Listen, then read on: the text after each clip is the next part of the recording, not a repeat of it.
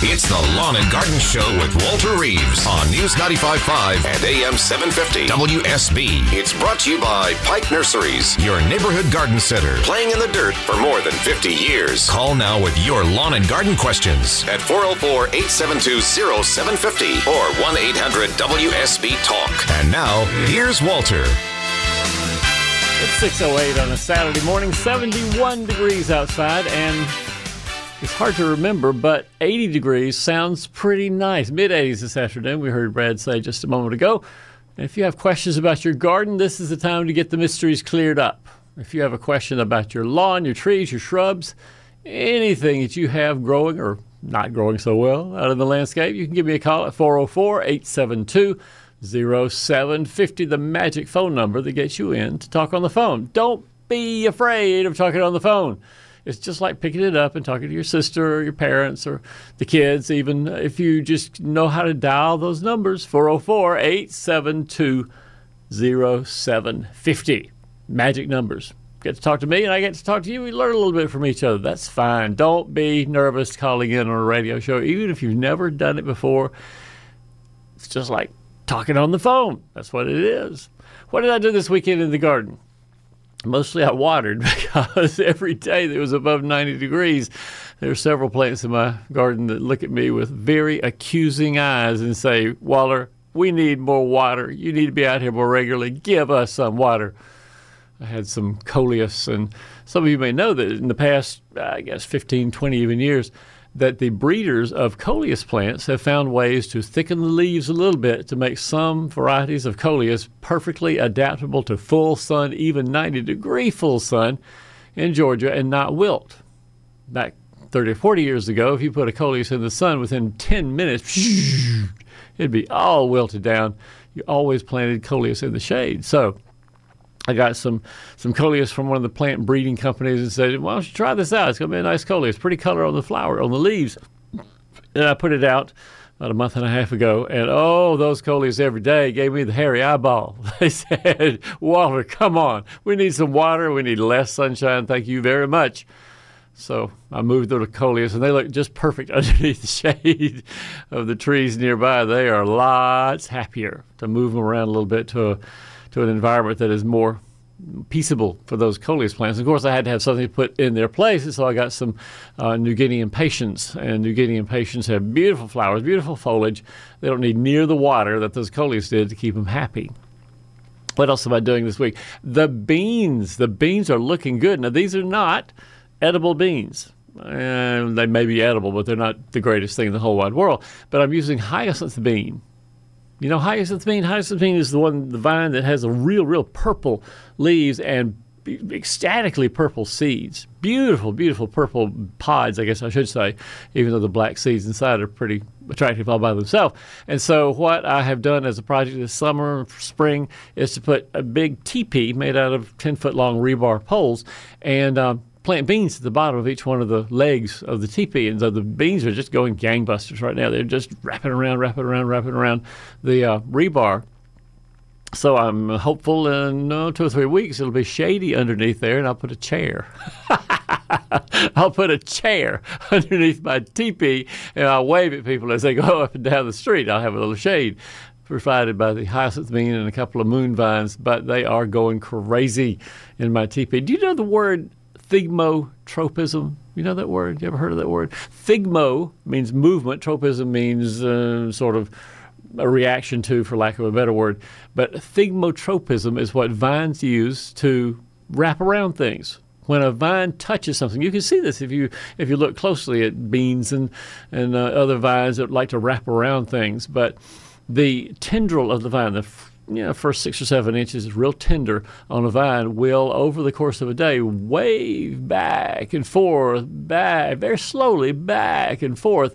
If you check on it every hour, you can see how much it's changed since the previous hour. And when that vine tendril touches something solid, they immediately, or I can't say think, but the reaction of the plant is to start turning real fast, turning around to see if it's something they can wrap around. It's called thigmotropism. And so they find that thing, they wrap around it, the beans are on the teepee, Walter's happy, okay. There's another tropism that uh, plants do called scototropism. tropism. It's another thing that vines use, frankly, when they're young. They're looking for some shade, figuring that whatever is taller than me has got to be something I should wrap around, but they're looking for shade first. Just the end tendril looking for shade, scototropism, and you know, geotropism, where roots go towards the uh, go towards the ground and towards gravity, and uh, sun tropism. What's the other for uh, solar tropism? I guess for uh, parts of the plant that want to go up to the sky. All these tropisms, all these interesting words that mean something to plant people, and uh, my hyacinth bean and moon vine are both exhibiting tropisms right now. One thing that I am not happy with: the rabbits. The You can't say the words that I want to say about rabbits on the radio without getting cut off. But let's just say that rabbits and I now have a little bit of a tete-a-tete with each other that's going to be talked about, because my pretty, my beautiful sweet uh, sweet potato plants, and then a nice vine had one that's real sort of yellowish golden color, really pretty, and one that was a real, real deep purple. And I went out early in the week, maybe it was last Sunday, I guess, to check on my plants, to give them a little water. And what did I see? But the uh, sweet potato plants had been gnawed down, had been eaten down to about three inches tall. Both of them. Urgh, mad about that. All right, let's lighten the, lighten the story up a little bit. This world is getting a little bit lighter. Talk to somebody who's fun to talk to. Our friend Nicole in Griffin, Georgia. Hey, Nicole. Mister Reeves. Hey, Nicole. What's going on? Well, I think it's us against, against the animal and us against nature. It'll take over. It is odd, as they say up in Canada. It is very odd right now. I'm telling you, I cut the grass this week and don't think I've never been that hot. Yeah. I mean, the thing about it is the heat and the humidity make your shirt just sweat, just drips down my the outside of my shirt, down my stomach where the shirt is loose against my skin. It is a miserable time to be outside in the afternoon now.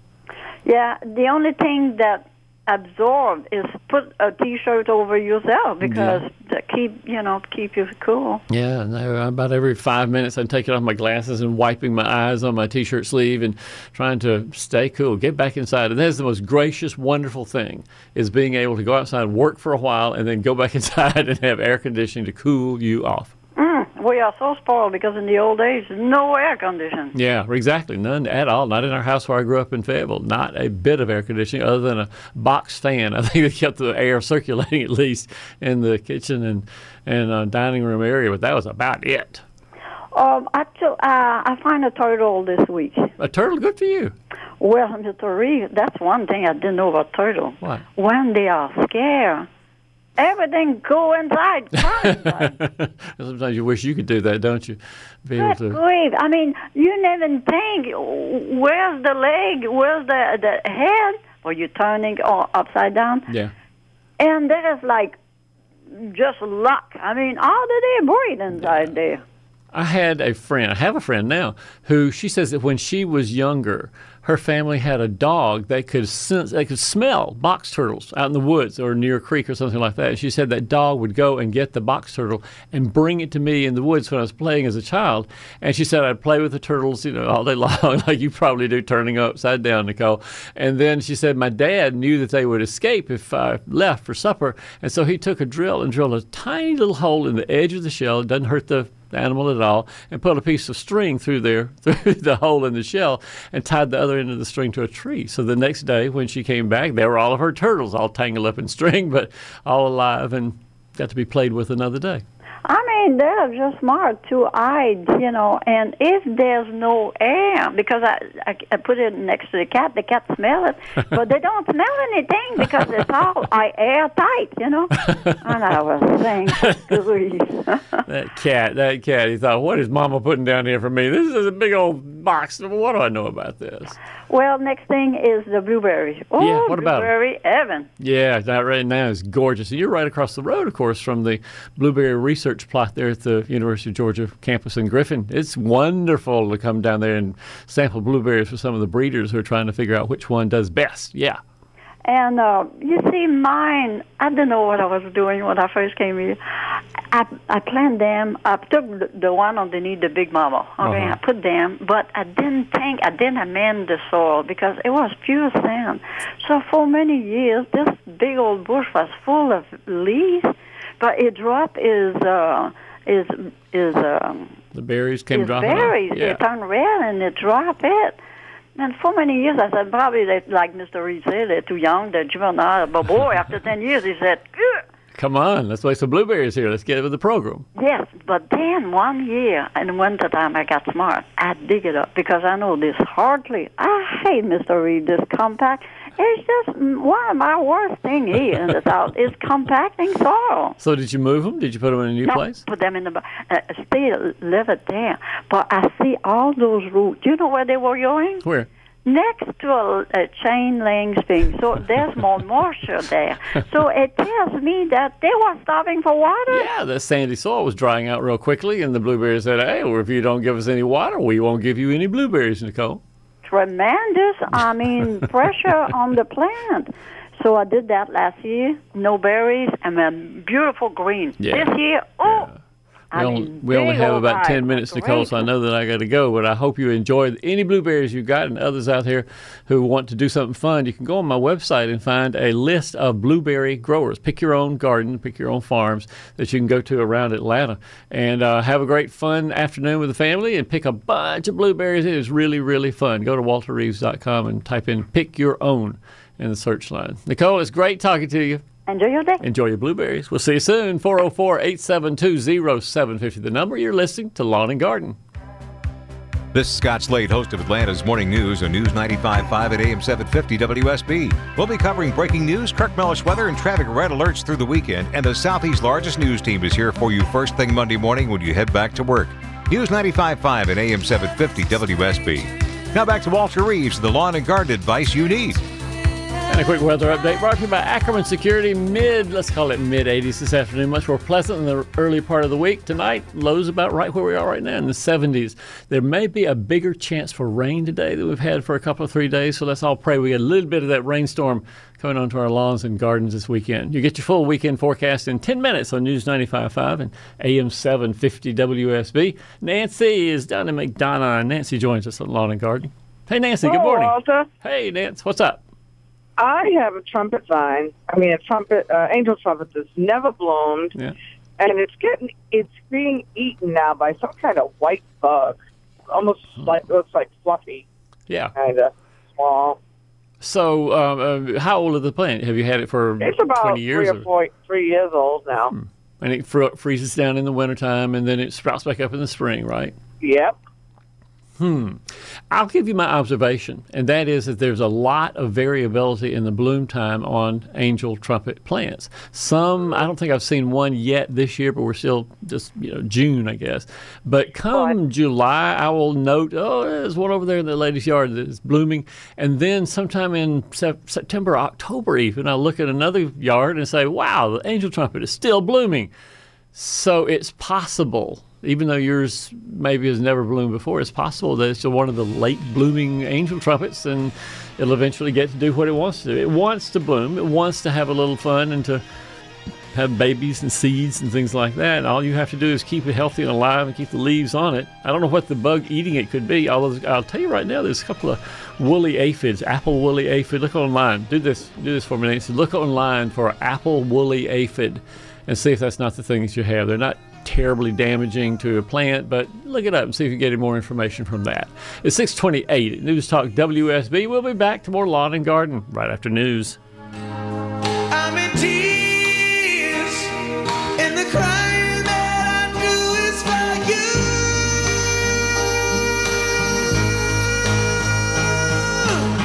How would you love? Let's break the walls between us.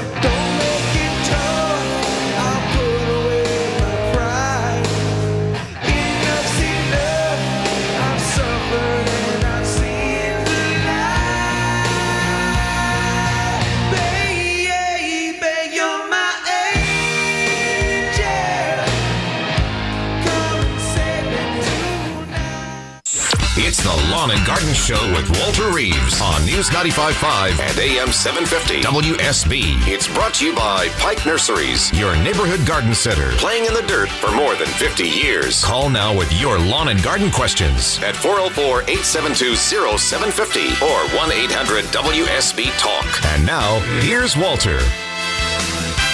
It's six thirty-five on a Saturday morning. This is Lawn and Garden. I'm Walter Reeves, the Georgia Gardener, here to help you be more successful in your landscape, in your garden, in your houseplant efforts. If you have a question about what you can be doing, how to do it before the rain comes, this is great news. If we think we have a good fifty to eighty percent chance of rain this afternoon, plan on it. Get out there and get things done. And then when the rain comes, you can be happy that the water has watered in the plants that you planted or taken the insecticide to where it needs to be in the lawn. You've got lots of stuff to do before it rains. Our number is four oh four, eight seven two, oh seven five oh. Chad's in Commerce and joins us on Lawn and Garden. Hey, Chad, good morning. Hey, good morning, Walter. Thanks How can I help? For taking my call. I've been a long-term listener. Um, I'm having a problem with some ivy. Uh, when I first bought my house, uh, there was quite a bit of ivy in the flower beds. Yeah. And I sprayed it with a, uh, a generic kill-all and thought I'd gotten rid of it. But now I've noticed it's come back, and mm. it's uh, overtaking all of my irises and uh, uh, hostas and all my flowers, and it's even gone under my sidewalk out into my grass. Yeah. I've tried everything I know to do, and I'm at a loss how to get rid of this. Why haven't you hired a poor little teenage boy up somewhere in Commerce and say, son, go out there and pull that ivy up and, you know, create a job. Kid's happy, you're happy, the ivy's gone. Pulling it up out of flower beds is tough. I, there's no selective herbicide that says I only kill ivy and the irises and everything else stays unharmed. So I think it's hand it's a hand-pulling job. You got to get somebody to do it. It could be you, could be a kid, but I don't think there's a good chemical way to get rid of ivy in flower beds. Okay. Um, I, I've tried pulling it. I've picked the stems, pulled the vines, and it just seems like it's there to stay. Yeah, work on a recurring contract with these kids. Whoever you hire out there, say, I want you back here every two weeks. Go to the back corner of the yard. If there's any ivy there, pull it up, throw it away. And if you, you know, give them something to look forward to every two or three weeks, I guess, that would that would work. I mean, I pull ivy. I spray when it's in a place that's not with other ornamental plants. I spray a little Roundup on ivy. That controls it just fine. But I think amongst flowers, this is hand-pulling one oh one. That's what you got to do, Chad. How would you feel about digging the bulbs up in just a soil sterilant or something like that in the area? No, I don't think soil sterilants are going to help the iris go any better than they have already. Nah, yeah, I don't think you're going to be able to do anything herbicidally, chemically, anything like that. It's, it's hand pulling. Okay. All right. Well, thank you very much. All right, Chad, get that kid out there and make it work. I'm paying right now ten dollars an hour, but when I see little Sean and little Boyd come to my house and mow my lawn and pick up my sticks and help me put mulch out and things like that, it is a bargain to have these two kids to help me. Get you a couple of kids and work with them. All right. Well, thank you, Walter. Thank you, Chad. We'll see you soon. four oh four, eight seven two, oh seven five oh. Dan is up in Atlanta or over here in Atlanta. Dan joins us on Lawn and Garden. Dan, hey, man. Good morning. Good morning, Mister Reeves. Uh, you always do a good job. Thank you. Uh, just three questions about uh, one one about iron on fescue. Would that help green my fescue lawn? Oh, man, yeah. Yeah, yeah, yeah. I just tell you an unqualified yes. Ironite or Ironite Plus, either one works great. The, if it's, you know, obviously if the grass is not dead, but if it's green, sort of fading into that yellow green that fescue does in the summertime, if you put some iron on it, man, it's going to be green. Thank you very much. Second question would be Indian Hawthorn shrubs. Are they very hardy in Atlanta? Some of them are. Um, there are lists, and I have one on my website. I can't remember the names, but it seems like it's Eleanor and Clara and there's Yetto and two or three more that don't seem to get much leaf spot on them. And then there are other ones, man, oh, man, you just look at them cross-eyed. They get leaf spot. They defoliate. They're not the greatest in the world. Go to Walter Reeves dot com and just type in Indian Hawthorn, and I'll have a list of all the ones that in experiments have proven to be more or less susceptible to leaf spot. Because if you get one that gets leaf spot on it regularly, it'll be dead within the year. Yes, sir. And the last question question would be about olive bushes. I found an oh. olive bush maybe eight years ago, and yeah. I can't find any more in Atlanta. I don't think Atlanta is a hot spot for olives. We have tea olive, which is an osmanthus that has real pretty flowers. It smells so good in the spring and, and the fall. But you're talking about regular edible olives, right? No, no, no. This would be a decorative olive bush. Okay, but is it the if it's not an edible plant, if it's not the edible olive we get olive oil from, what plant do you have when you oh, say olive uh, bush? I've, I have the plant. It's been there over five years. I, I don't see any olives on it. I thought it, he sold it to me as an olive bush, and uh-huh. uh, so it doesn't uh, have any any olives. It's just it's just a decorative um, plant. I don't think we have this identified enough that I can give a recommendation, because okay. olive okay. bushes can grow outside. I have a couple of people who have they, their olive bush or olive tree in a protected little courtyard, and does okay in Atlanta. And one of those people is up in Gainesville, actually. But there are a couple more plants that are referred to commonly as olive plants. One is right. tea olive, and the other one is uh, Eleagnus. Okay. So let's find out what it is. Go outside, take some pictures, send them into my website at uh, Name That Plant, and just see if we get a good I D on it. And when you've got a good identification, call me back next Saturday. We'll talk more. I certainly appreciate it, sir. Dan, it's great talking to you. Thanks for calling. We got Lee in Blairsville, North Georgia. Lee in Blairsville. Hey, Lee. Hey. Um, chicks. Yeah. Uh, found a couple on um, my... Uh, recliner. Yeah. Found a cu- couple on my animals, some dead, yeah. some alive. Yeah. What do I do? Uh, number one, make sure your animal has been treated. You know, they, they, they take um, NexGard. Okay, good. As long as you have a treatment on the animal, that's the And I've thing. been using Echo Smart lawn spray mm-hmm. on the lawn. But ticks don't live in the lawn. So, you know, sort of waste your insecticide if you're putting it on the lawn. The best place to find a tick is on little low-growing branches and shrubbery and maybe tall grass over in the corner of the yard, or anything that puts them about two, two and a half, maybe feet above the ground, because that's where dog, deer, cat, all the other creatures that ticks like to suck their blood, that's where they'll be. Humans sometimes, too. And so if you're going to put insecticide out, concentrate it in places where ticks live, and that is, again, tall grass, branches two and a half feet off the ground, not the lawn. There's just nothing out there in the lawn that makes a tick happier, makes well, you think you'll find a dog to be on. I found a couple in my hair. Yeah. Well, you know, keep an eye on things. If you go out and spray at the right place, then the population should just go way, way down, and you won't find any in the chair and in your hair. Um, what about spraying the sofa that that I found them on? I don't recommend spraying insecticides much inside the house, and I don't think that's appropriate. I think that could be dangerous to you, dangerous to people who visit and sit in that sofa. I think that's a bad way to go. If you want to treat a little bit on the sofa, I've got a way to do that. And that's to get a big black uh, garbage bag and put a pillow per bag. Don't put two pillows in a bag. Put one pillow per bag. Cinch it up tight and then put it out on your driveway in the middle of the summertime sun, and it will get so hot inside that it'll kill any insect that's in the, and at least the seeds that you're able to take outside. What about our, what about our cleaning it with a, um, you know, um, just detergent or spray or right. something like that? I don't think that's going to work. I think that the best thing to do is either, I don't want you to discard the sofa, but just at least treat the pads, at least treat the, the pillows that are on the sofa first, and then work on the shrubbery around the backyard where the dog goes. I'm thinking pretty pretty soon, Lee, you're not going to see any more ticks ever again, and I think that's the way to do it. You got the dog has already been treated, so that's good, but I just don't think cleaning the sofa is going to work, and I don't think putting insecticides on the sofa is a great, uh, safe thing to do. So treat it differently, treat it more, a little bit more organically inside at least, and keep your family safe. Lee, I got to go, but thanks for calling. Mark is in Stockbridge, and he joins us. Hey, Mark, good morning. Thanks for taking my call. I appreciate it. Um, can you advise me on how to deal with Japanese beetle on grapevines?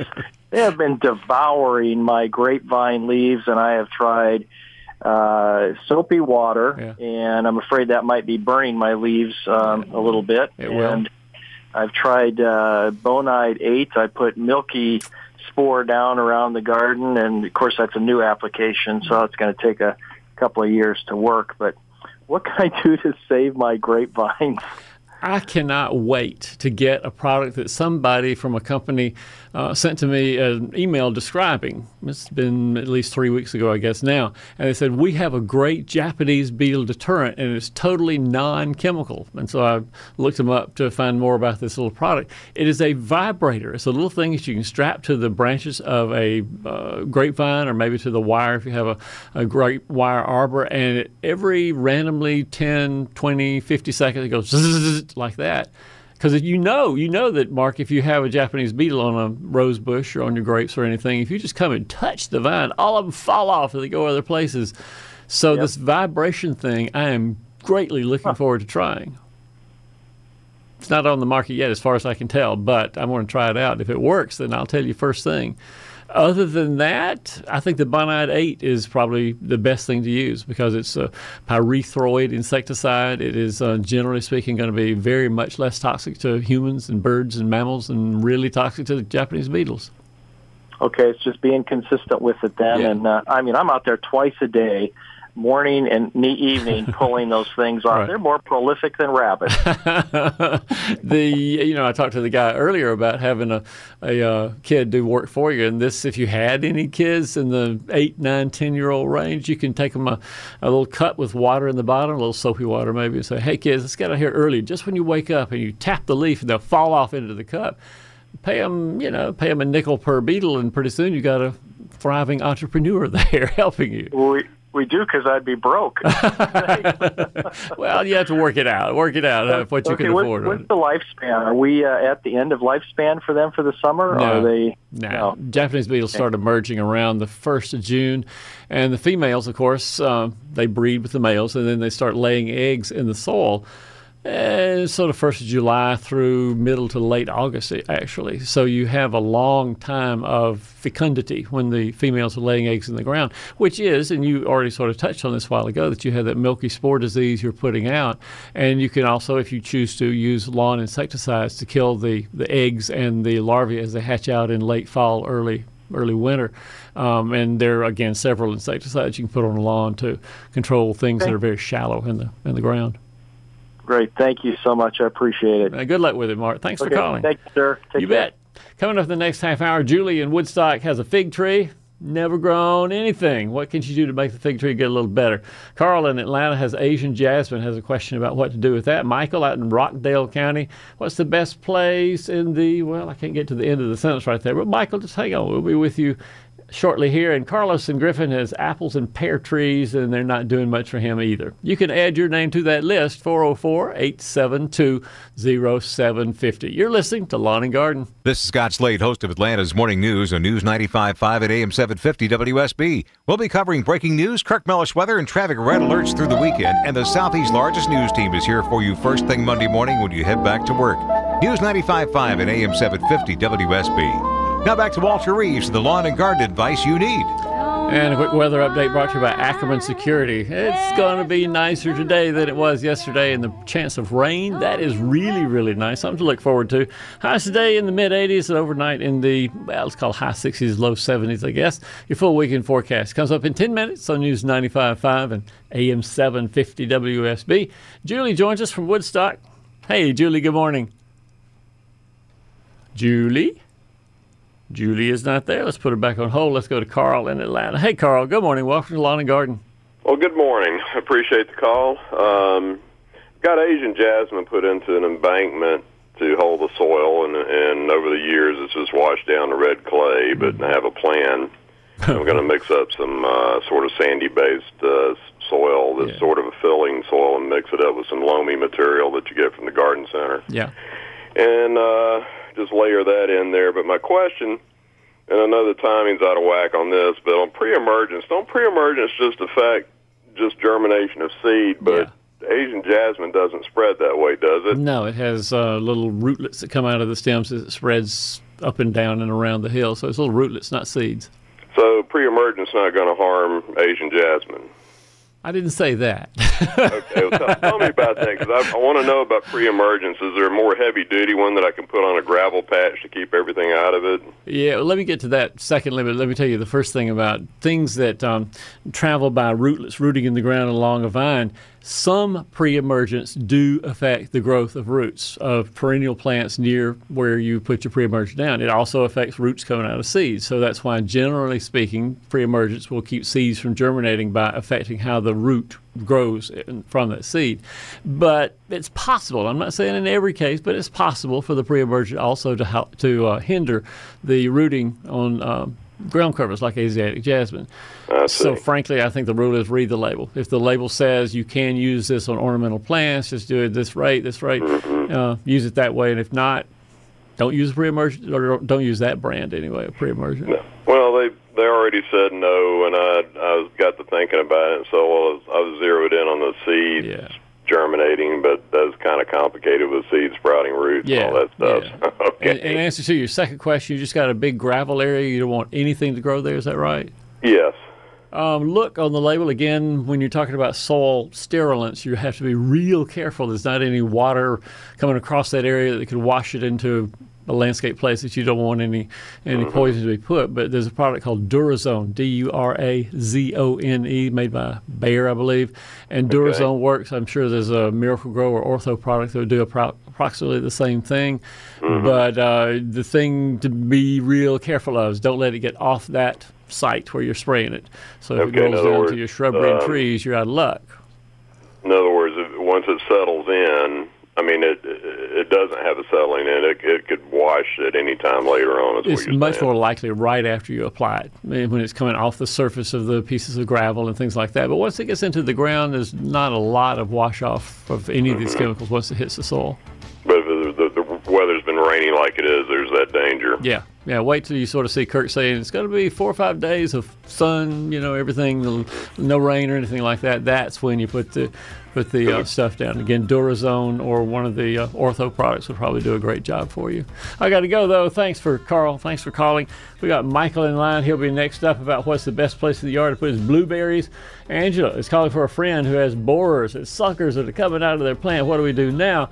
And Carl, of course, wants to know about his apples and pears. We'll talk to them in the next hour, and we might talk to you if you call four oh four, eight seven two, oh seven five oh. We'll be back right after news.